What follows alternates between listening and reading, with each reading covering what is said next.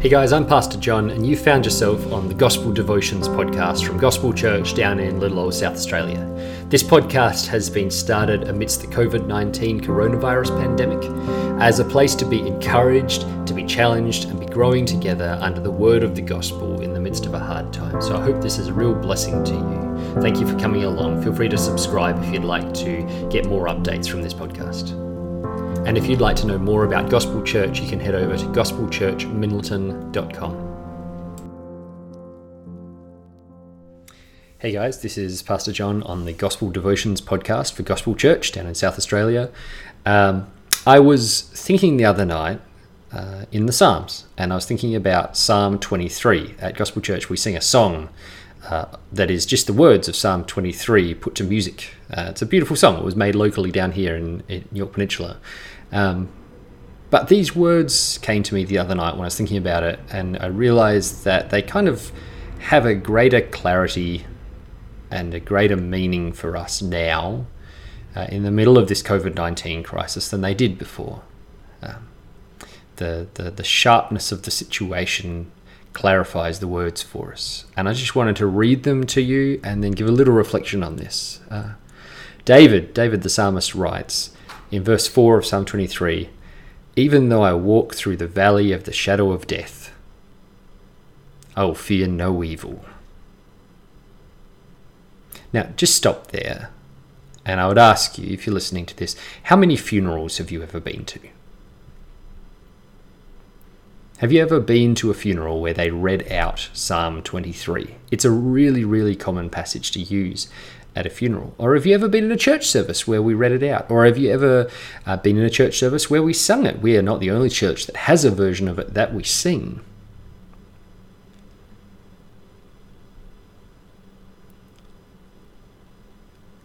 And yet, how much heavier do these words seem? How much more real do these words seem?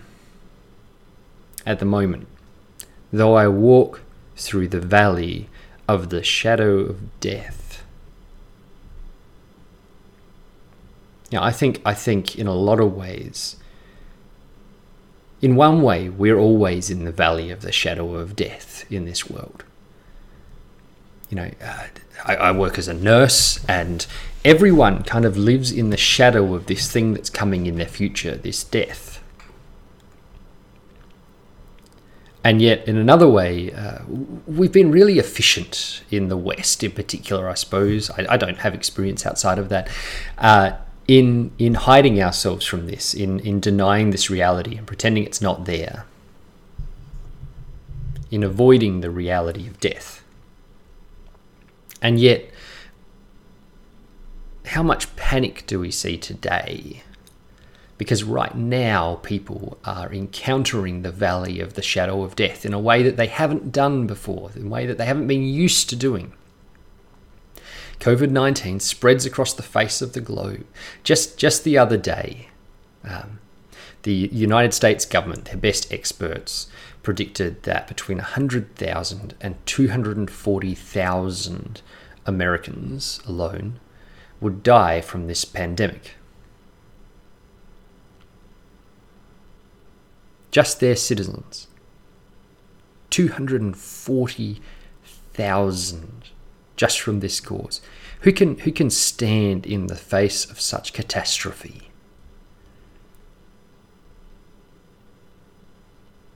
And yet, here in Psalm 23, we find the reason why a person in the valley can declare, like David declares, that God is leading me by green pastures.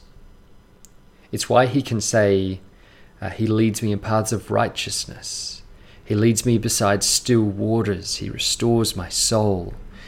And, and that's not separate from the valley of the shadow of death. The very next line after all that is Even though I walk through the valley of the shadow of death, I'll fear no evil. And here's the reason you are with me if God is with me, then I have something better than life. I have the author of life. You know, Jesus gets called the author of life over in Acts chapter 3, where I was reading the other day. Uh, if, if you have Jesus, if you have God on your side, you have forever hope. Forever hope of always joy, because though I die, I will live in his presence forever. That's where the psalm ends up. It says, Surely goodness and mercy shall follow me all the days of my life, and I shall dwell in the house of the Lord forever. When we have God, this, this pandemic need not crush us. I'm running into a lot of people at the moment with a lot of fears, a lot of worries, a lot of uh, uncertainty, stress, and that's understandable. And I think I think all of us, to some extent, are running into that anxiety, or most of us at least.